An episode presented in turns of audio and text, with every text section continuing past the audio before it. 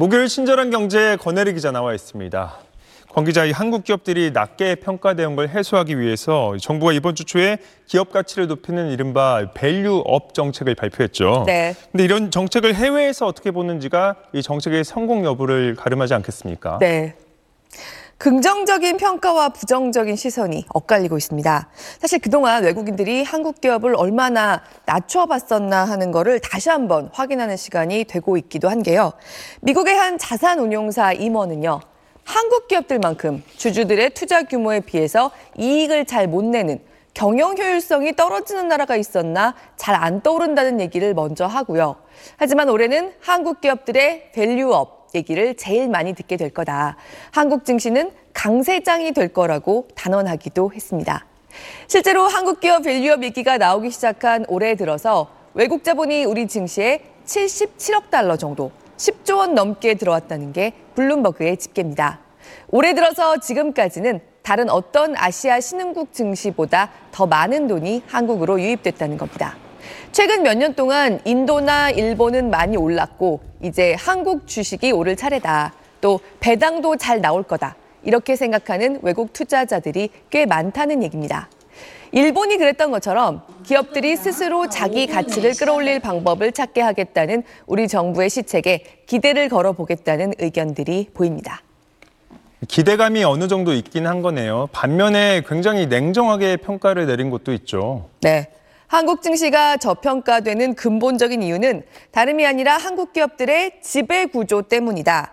이번에 발표된 밸류업 정책엔 그런 구조를 개선하려는 모습이 보이지 않는다는 상당히 매서운 평가도 나옵니다. 미국의 경제 전문 보도 채널 CNBC가 미국과 영국 투자기관의 분석가들 지적을 전한 겁니다. 한국 기업들의 후진적인 구조가 있다는 이런 얘기가 외부에서 자꾸 나오면 Korea discount, 말 그대로 한국 기업 저평가 현상이 해소되기는 힘들어질 텐데요. 이들은 일본의 value-up은 성공했지만 한국의 value-up이 기대되지 않는 이유는 재벌 문제라고 꼽았습니다. 일본 기업들은 밸류업 정책 전에는 그냥 비효율적인 게 문제였다는 겁니다. 소수의 오너 일가, 재벌 가족들이 일부러 기업의 주가를 낮게 유지해서 사적인 이득을 취하려는 경우는 거의 없었다는 거죠. 하지만 한국 증시의 주가는 대주주 패밀리들이 일부러 사적 이익을 챙기기 위해서 회사 주가를 낮게 유지하는 게 문제의 핵심이라고 봤습니다. 주식이 비싸지면 회사의 지분을 물려받기 위해 상속세를 내야 하는 대주주 입장에서 부담스러운 것도 있고요. 또 주가를 낮게 유지하면서 대주주들이 소액주주들보다 더 유리한 위치를 유지하려는 의도가 작동할 때가 많다는 겁니다. 그리고 우리 법과 제도에 이런 구조가 가능하게 만드는 맹점들이 여전히 숨어 있다. 이번 밸류업 정책에도 여기에 대한 해결책은 포함되지 않았다는 비판이 나왔습니다. 네, 우리 증시 환경이 결국에는 변하게 될 거다. 뭐 이런 전망도 있었죠. 이거는 어떤 맥락에서 나온 겁니까? 네, 이거는 바로 이제 1,400만 명에 달하는 걸로 어, 보이는 개인 투자자들, 이른바 개미들이 전에 없이 증시를 면밀하게 지켜보고 있고요.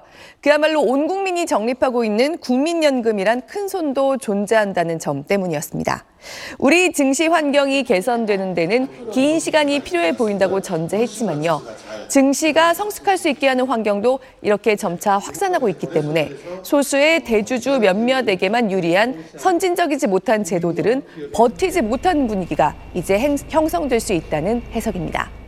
밸류업 정책 자체가 앞으로 기업 가치를 제대로 제고하는 회사들에게 돌아갈 세제 혜택 같은 인센티브를 추가 발표해야 하는 부분이 있습니다.